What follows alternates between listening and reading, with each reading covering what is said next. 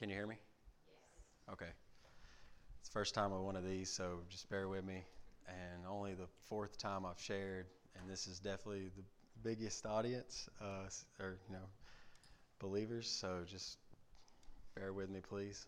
Um, my name is Kyle Compton, and uh, I grew up in Hamilton. I'm sure some of y'all know me. Um, and uh, I'm just going to sort of just tell y'all how uh, God came into my life. Uh, it says in John 6:44, "No one can come to me unless the Father who sent me draws him, and I will raise him up at the last day." And I feel like God is always drawing us. But it's not until we come to Jesus that we can look back and see that He did it. Because when we are lost in our sin, we really can't see how God is moving in our lives. If we look at the world's historical timeline, we get to be thankful that there is a BC time period, which stands for before Christ, because that means Christ came. Then there's the AD time period, meaning Anno Domini, which I had to look this up, and to my pleasant surprise, it means it's Latin for year of the Lord. Um, I'm thankful that by the grace of God, through faith in His Son, Jesus Christ, I get to have my own personal timeline that now has a BC time period. And now, a year of the Lord time period until He calls me home. So I'm just going to tell about my before Christ time period. Um, I grew up in church. I went to Carter Church um, as a child, um, and I really didn't, I guess, like it as a child. Um, I was baptized and, and I was saved at a young age, you know, so I went kind of went through those motions. And but and then I even remember like looking back that uh, they, I remember they asked me like how I felt. I, I, was really young, but I still remember they were like, "How do you feel?" And I was just like, "I feel lighter." And I remember everybody l- laughing and being like, "Oh, how cute!" and things like that. But you know, growing up and looking back now, I can honestly say I, I did not know the Lord. I did not know Jesus. And uh, so, as soon as I was old enough to get out of church uh, I definitely did that. And I started working a job maybe around 15 or 16, and I, when I got my own ride and things like that, and I, I didn't have to depend on people to take me places, I, I got out of church.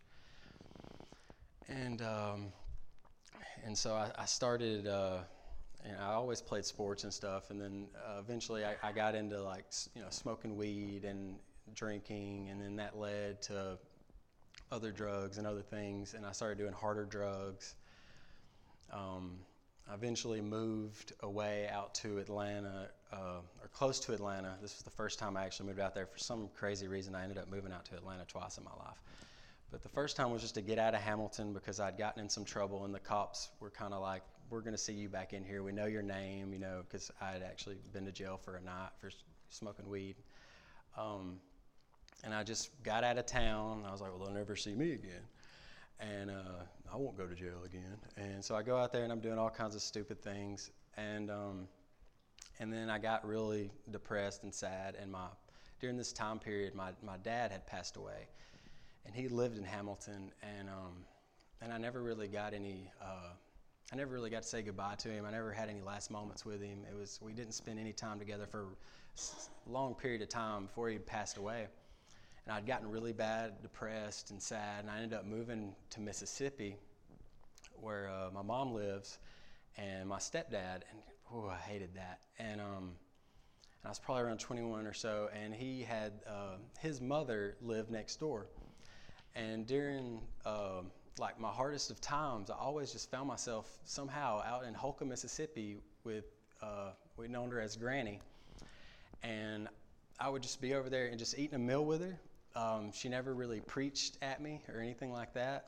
Um, but she, her presence, she was just always so sweet and so loving. And of course, she's going to cook you some food, whether you wanted to eat or not. and she just kind of sit there and i just always remember she sat right by this lampstand and i know in the bible it talks about don't hide your light under a bowl you know put it on a lampstand and I, every time i read that i think about that lampstand that she sat beside with that bible and most times it would be open and she just that's where she sit right there by her bible all the time and she just was so peaceful and loving to me and always comforted me uh, especially in these dark times in my life and then I end up uh, just kind of wanting to get out of that situation. So I end up moving back to Hamilton. Uh, I got a job and I was working, and then my buddy, who had lived out in Atlanta, uh, we always had kind of this dream together that we were going to do film production and we were going to do stoner comedy and we were, you know, do uh, and write screenplays and you know and write little ske- ske- uh, sketches and stuff like that. So I ended up moving back out to Atlanta again, except for this time it was to, I had gotten off the, I guess, hard drugs you could say, but I, you know, I'm against all of that. But I just started smoking weed and I thought like, man, weed saves people from hard drugs. Like weed should be legalized and we should all just be smoking marijuana. And it just makes you want to watch a movie and eat and it can't be that bad. But it is definitely a silent devil and it will, it will take you away from the love of the Lord, which there's no obviously no comparison. Um, so I went out there for about five years or so and sort of was in the film production world in Atlanta and worked on, helped work on some, I was like a production assistant, so I just helped carry talent around and help set up camera equipment sometimes and like carry around things. And I just was in this film world and I would see celebrities sometime and I would see like famous people and meet people who had the same desires and we'd get together and we'd just smoke weed and try to talk about comedy. And I thought, man, this is it. This is living. I'm, I'm following my dreams. Like this is, you know, this is what I'm supposed to be doing and so did that for a while and then you know I, I, had to wait tables at the same time to kind of keep myself up and i was just in i was just a big bad environment of just just a lot of unbelief especially seems to be darker in the bigger cities but um, so we just went through uh, just living that life for a little while and then I once again kind of got depressed because my car broke down. I was in the middle of working like a really good job. It was like with Cartoon Network, and I was just I had an opportunity to get on set for one of their little things, and I just thought that was the biggest thing. And then my car breaks down, and I can't make it to the set. I lose that gig, and then rent's twelve hundred dollars uh, between just a couple of people, and I couldn't make the rent, and I end up having to move back uh, with my mom in Holcomb, Mississippi. And I was once again really depressed and just terribly sad about it. And once again, there was Granny, and I would be uh, in uh, with Granny, and we would once again be eating, and she'd just be calm. She'd have the Bible out, and I would just be like, she's you know sweet, just nice to me, and just very comforting in my seems to be in my darkest moments. And then, so after that, once again, got tired of living with my mom, and I moved back to Hamilton. So I'm just kind of was doing this for a while, and then I started working at Walmart, and I always I worked there for about five years or so. Um, and during this time working at Walmart, I can tell you that these things always ate at me was the fact that every time I would try to be funny or still I tried thought I'd still was going to be a comedy writer. I thought I was still going to be some funny guy. I still smoked tons of weed. Um, I was just in relationships with uh, girls for just selfish purposes. Um, and uh, so through, through through this time period, I was just this always ate at me that I never uh, accomplished that dream, or I felt like it might not happen, or I felt like a failure. And people at Walmart would be like, "Oh, you missed your calling. You should be a comedian." And of course, they're trying to like give me a compliment, but it was something that always ate at me. That yeah, I know, like I should be out in Atlanta, writing f- comedy, you're writing film, and I should be some big something, and I should be following my dream. And it was just something. It was a constant gnaw at me. Um, and maybe a lot of people just didn't know that. And myself included, I didn't know how bad that affected me. I had a lot of uh, hate for people at Walmart, especially upper management. Uh, I was just super upset anytime something went wrong, and I'd always try to justify it by saying like, "Well, they should be doing better. They should, don't mess with me. You know, don't you don't want to step on my turf. Like, like I'm I'll mess with you. You know, I'll mentally try to terrorize you." And I just so you know so full of hate but um, but most people might have would have viewed me as man. That's Kyle. He smokes weed. He's laid back. He's got things figured out. You know, I had a lot of people that would, I guess, buy into that. And um, so I'm I'm working at Walmart, um, and this is just just kind of my life at the time. And then my mom calls me and she says, uh, one day randomly, I'm sitting there playing. I played a lot of video games. I I would cuss at a TV screen, um, and just I was ridiculous, and I just smoked a lot of weed. And then my mom calls me, and I'm, I'm sitting there smoking weed, and she says, "Hey, Granny's, um, she's in, you know, basically she's on her deathbed." And I even had the thought, like, I'll just, you know, I'll just go tomorrow. You know, like I'll see her again eventually. I'm, you know, I'm, I don't want to go right now. I'm too high. And but it's, you know, I just felt something, you know, telling me, you know, just just go. You never know, you know. And um, so I ended up driving to Tupelo. Uh, I walk in, and I see my granny drawled up in the hospital bed, and she you could just tell she did not look like the last time I saw her. She looked really bad, and you could tell it was close to the end for her. And I just started crying. I just broke down crying, and I was, I was, you know, I was hurt. And I remember leaving the room, and I come back into the room. I drank some coffee to kind of try to sober up. And then I know the family started gathering around at this point, and we were all sharing uh, granny stories, happy granny stories.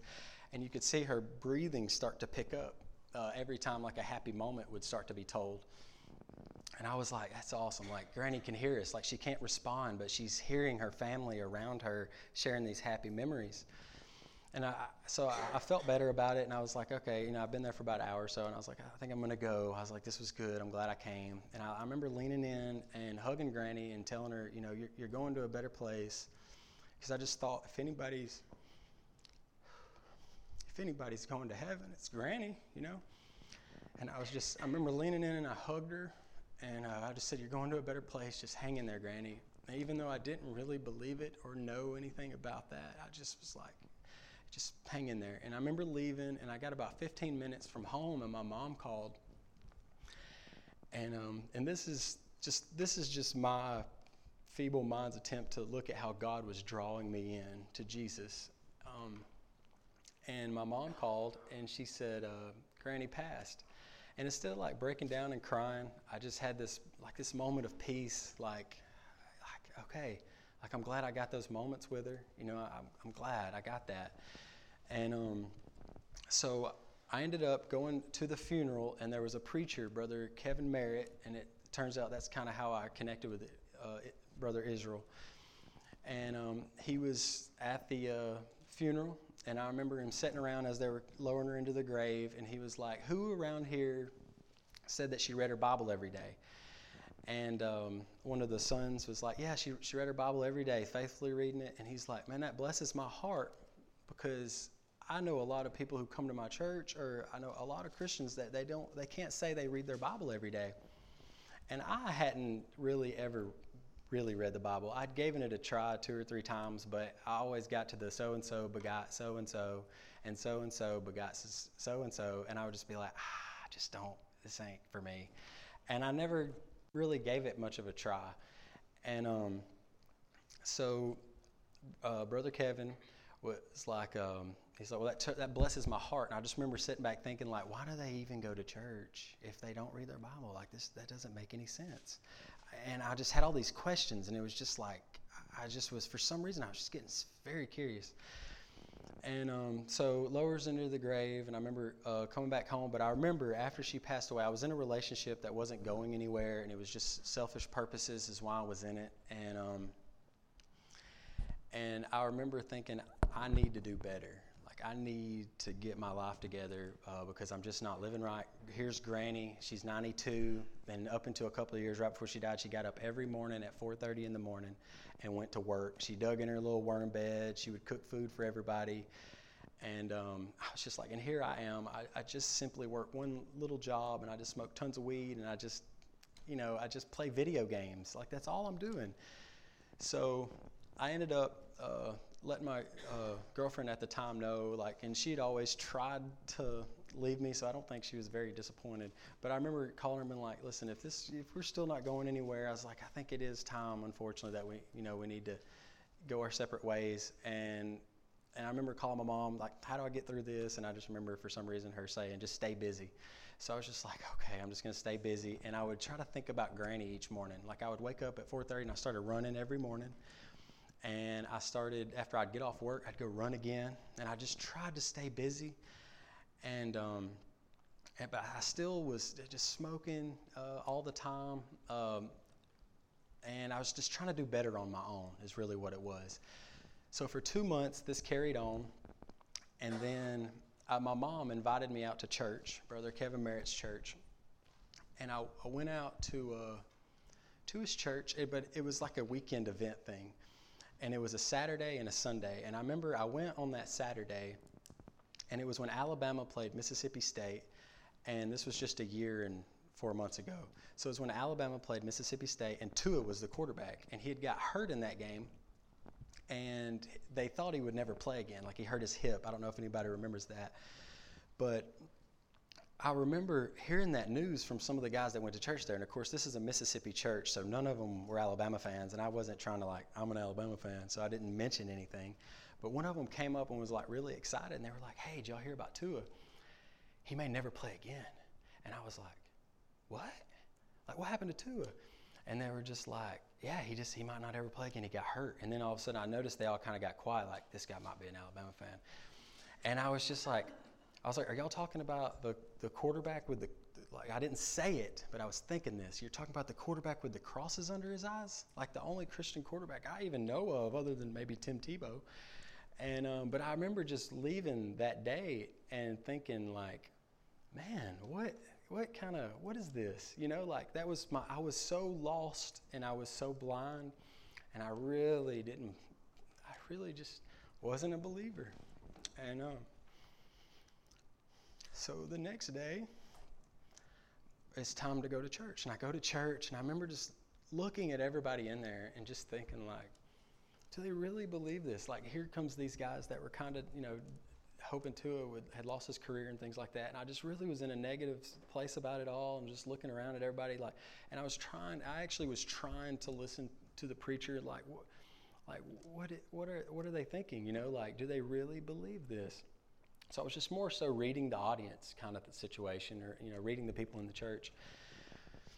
And, um, and I remember leaving church that day, and I was just, I tried to listen, and I was just like, ah, I guess, you know, um, I guess that makes sense, you know. And and I end up getting in the vehicle with my mom, and she's like, "So, what'd you think?" And she's all excited, you know. And I'm just like, all I can think about is like, "Do you know what they said yesterday about Tua?" And my mom was probably thinking like, "He's never gonna believe."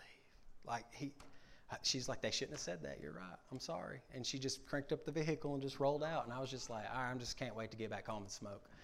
I was like, "This is ridiculous." um, kind of situation because I was putting my hope really in people. It's kind of what I was doing, and that what we talked about in Sunday school, man. You you cannot put your hope in people because they will always let you down. I'm not saying you can't trust people and love people because that's what we're called to do, but but the hope of you know of our salvation and what Jesus did on the cross, if we put that hope in other people to make sure if they're living it, that that okay, now I'll go live it because maybe they are it's dangerous. And um, so I was, uh, so that was my church experience the Sunday before I was saved. And then Wednesday came around, and one of my friend's moms, she, she came in uh, to my job and she said, Hey, and I was like, Hey, and she's like, Say a prayer to your buddy for me. And she, I don't know if she meant it as far as Jesus. I'm not sure how she really meant it, uh, but I was just like, I was like, okay. So that day, I remember just thinking, like, if I'm going to pray for somebody else, like, who, do, who would I pray to, you know? And I, I just thought about my granny, you know, I've been trying to, like, use her as motivation. Uh, for my you know my strength and like getting through the day and trying to be a better person I thought about um, I just come out of church and Brother Kevin, um, and I was just like, you know, I'll just pray to Jesus. I was like, if I'm going to pray for somebody else, I didn't even know what the situation was. I was like, I'll just pray to Jesus. And so that night I worked two jobs. So I was dead tired, but somehow I still remembered at the end of that night, I was like, I'm going to pray for her to Jesus. So I got down and it was just a simple prayer. And I was just like, Jesus, my friend's mom's going through some things. Just be there for her. Amen. And that was it. And um, I went to sleep that night. You know, nothing crazy. I wasn't like, Lord, show me yourself. You know, no, just nothing crazy. Uh, I went to sleep that night. I, woke up the next morning, and um, I, I, worked my two jobs. Except this night at uh, UPS, my second job, I was uh, working with this guy, and he was 62 years old. He was built like a brick house because um, he he was a cop in uh, this, in South Florida during the cocaine wars in the 80s. So I was like, man, this is a man's man. Like this guy is cool. He hadn't said two words to me since we worked together.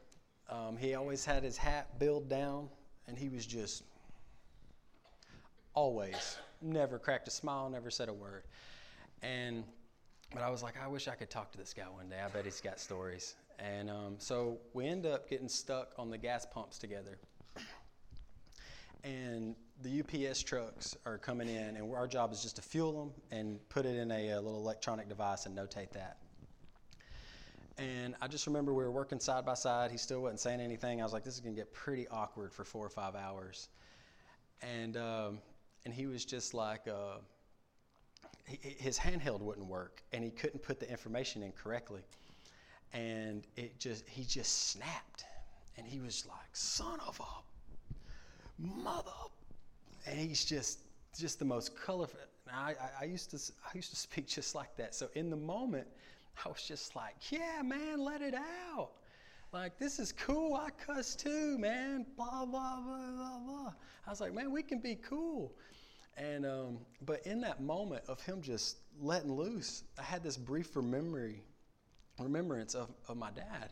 And I was just like, man, I haven't heard somebody. And it's, it's funny how the Lord works because he'll use anything. And I was just like, uh, I haven't heard someone put together a string of cuss words like this since my dad was around. And I was just like, this guy's cool. And I was just really relating it to the guy just being super cool.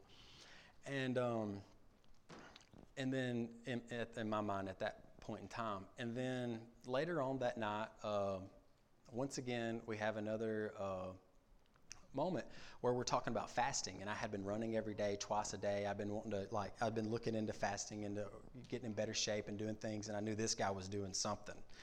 And so, I, so we started talking about like health things and stuff like that. And then it led to him. He's like, "Yeah, um, around ten or so years ago, um, I had a massive heart attack from um, smoking cigarettes and almost died. And they put a stent in my heart, and uh, the doctor said I'd have to quit smoking and get in better shape, or I was going to die soon.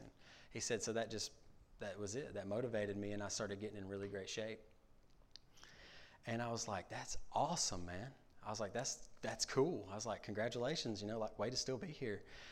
And um, but once again, I didn't say it to him, but once again, I had a brief remembrance of uh, my dad, and and right around the same time, this man had a massive heart attack from smoking cigarettes, and almost died. My dad had a massive heart attack from smoking cigarettes and did die.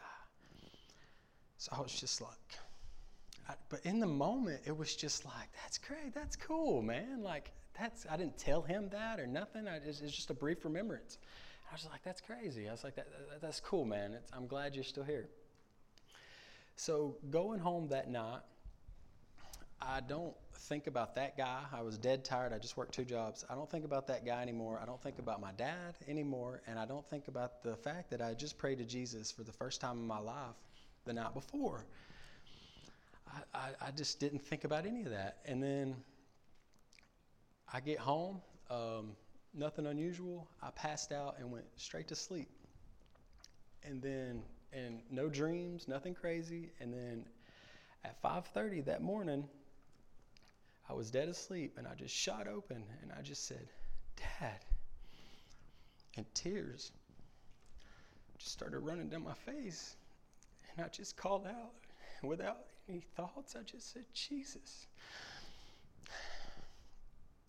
And I was just broken, and I felt this weight of all these things I've just been carrying with me for so long, I just felt it all just come off. And I just started saying, I'm sorry. I didn't know. I'm just sorry for everything. And it says in the Bible, you know, you are to repent from your sins. And there wasn't like a particular sin on my mind that I was thinking of. It was just, I'm sorry for everything. And I just laid in bed and I just said, I'm sorry. I'm sorry over and over and over again. And I knew by the time I got out of bed that I was going to live for Jesus. And I just knew it.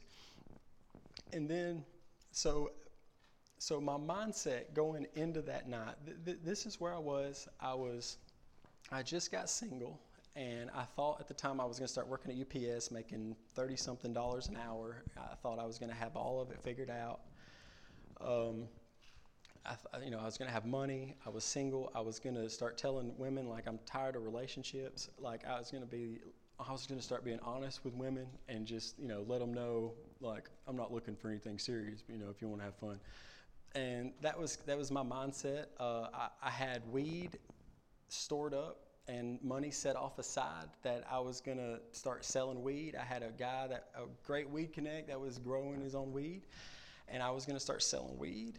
And I, I had all this, this anger built up inside of me for people that I had worked with. And when I, when I got up that morning, I was just, and it says in the Bible, you're, you're born again, uh, you're given a new spirit, a new heart. And I went into work, and I, and, well, before that, I picked up my weed that I normally would have smoked and went straight into work. And I just threw it in the trash. Uh, I ended up giving away all the money I had saved up for weed. Uh, I gave away all my weed. I should have just burned it, but I gave it away to friends, and I've seen some of them come to the Lord since then, and they were like, "Sure, I'll take it, whatever, man." And I was just like, "I'm telling you right now, I'm done." I was like, and I just tried to share Jesus with them, but I, I didn't realize like that you can't just tell somebody, you know, Jesus is is real. You know, we need to live for Him, and you know, you, you can't just do that and expect that. Um, but I really wanted that at the time, and I went into Walmart and I just started telling everybody, like, "Hey guys, like Jesus, do you know Jesus?" And like people would come up to me and they'd be like, "Kyle, how's it going?" And I'd just be like, "Listen," and I would try to share Jesus with them, and over time, I have seen people come to the Lord. Like, I think I counted it up. I've seen 18 or so people in my family or friends that never was going to church. And now I'm seeing them get into church. Some have like rededicated their lives, um, and, and, some have come to the Lord. And um, so I'm, I'm, just very thankful for that. Um, but uh, in like relationship with girls, I would or I'd walk up to people that I'd had so much hate in my heart for, especially upper management and I just would see them and know that they're looking at someone who used to have a problem with them, and there was this conflict, and it was like I was. It's like those little fish that you see on the Chosen right before the show pops off, and you see the one little fish start going in the other direction. It is just like that, and I, st- I started walking up to like people. Like there was one instance, there was a guy who. Um, who, who we had we actually had a physical altercation and we were like we were going to meet up somewhere. Like I could not stand this guy and I know he could not stand me. And I remember seeing him and just thinking like I just put my head down because I knew that he there was going to be this moment that I didn't want anymore. And um and he just was like like he took it as like I was cowering away but I just knew I was like man there's more I just wanted to share Jesus with everybody. And um, there was girls that I just flirted with at work, and there was nothing, no true intentions with them. And I'd walk up to them, and they expected this flirting, or they expected like, like this this this person that I was trying to make myself be, and I, I just cut all that out. And it's just really how can you how can you show the love of Jesus if you know you're if someone's expecting flirting and things like that. And I just knew I had to like cut all that stuff out. And I just sort of watched the Lord work on me as I was working in Walmart and having to see who I used to be and who I was then. And um, so I called my mom and I was just like, Mom, can I come back to church? And she was just like, What?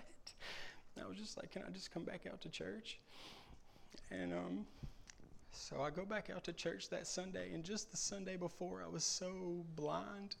And as I come into church, the, the very next Sunday, I could just see, I just seen believers. I was just like, like I'm sorry for even being mad at y'all last Sunday. Who cares about football? That's so stupid.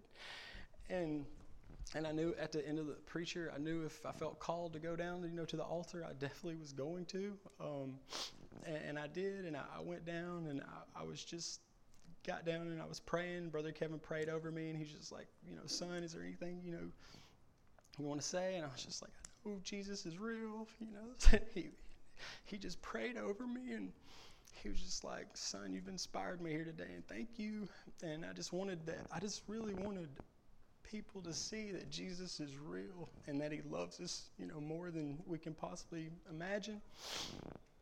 Um, and that's that's sort of what happened. And then uh, I just want to share some uh, some of my favorite verses uh, that I've come to learn. Uh, I really didn't know. I didn't even know there was a Paul in the Bible.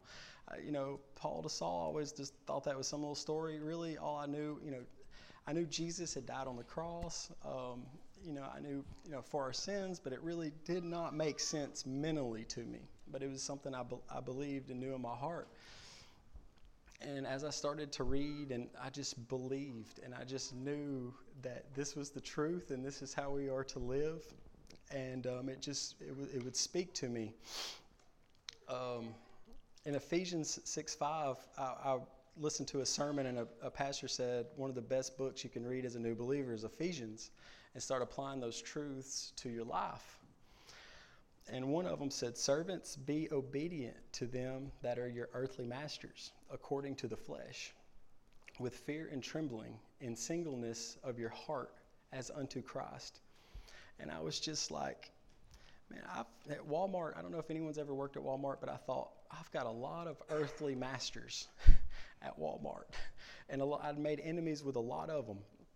And um, so I just started to be obedient no matter what. Like, I would just, like, okay, like, you want me to do that? And I know we've had battles and moments in the past, but I, I need to, I understood that I needed to pray and I needed to let God handle it. And I just needed to be obedient to the word and trust that they could see Jesus in my actions and, and in, in me caring for them.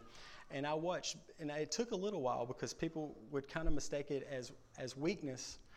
Um, but as time went on, I started to watch these people who were over me could, they could tell, and I didn't have to just tell them or preach at them or pray, like, you better not mess with me, God's going to get you. It was just genuine prayers that they would understand and see that I'm not their enemy. And so, after time went by, I watched these people come up to me and ask me to pray for people for them. And I would just be like, you know, like, I know I didn't do that in my own strength. And I just, all I did was obey what the Bible was telling me to do and people were coming up to me curious about Jesus. And I just knew that that was not my doings. Um, another one of my favorite verses, the Ephesians uh, 6:12. We wrestle not with flesh and blood, but with principalities, with powers, against rulers of darkness of this world, against spiritual wickedness in high places. And that that verse spoke to me too because I started to understand that I, I had no more battles with people.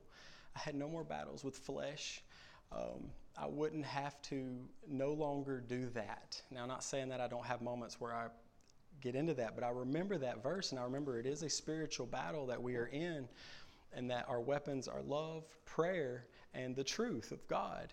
And I've just watched just things that I used to let eat me up. I let God handle it, and it and that verse is just so powerful for my walk, and, and you know, it continues to be. Um, uh, the brother uh, Ben, I've heard him mention this that it is a daily surrender. It's not something that we surrender. Like I used to think, I'm going to get down on my knees and I'm going to surrender my whole life, you know, and or I'm going to give this and, and, do all these things and just continue to surrender. Uh, or, or, like one big surrender, like oh, you know, like God really, you know, you know, that was genuine. And then I started to realize it is a daily surrender. Uh, this verse helps so don't worry about tomorrow, for tomorrow will bring its own worries. today's trouble is enough for today. And as you realize that if you just think about that day, and it's something I still remind myself of, of course, it's, this is definitely for me, um, and, and to be like, just give him the morning, you know, or give him till lunch, or give him till you know, five o'clock that day. Like, just surrender that morning and then get back in prayer. Surrender the rest of the night. Like, and just sort of stay in a daily surrender of having Him on your mind. Um, that's very powerful to me. Um, for example, at NTN, um, where I was working, this guy comes up to me, and I always, too, I'll look for moments, even when it sounds simple and ridiculous, to apologize or to, to tell someone you're sorry for something.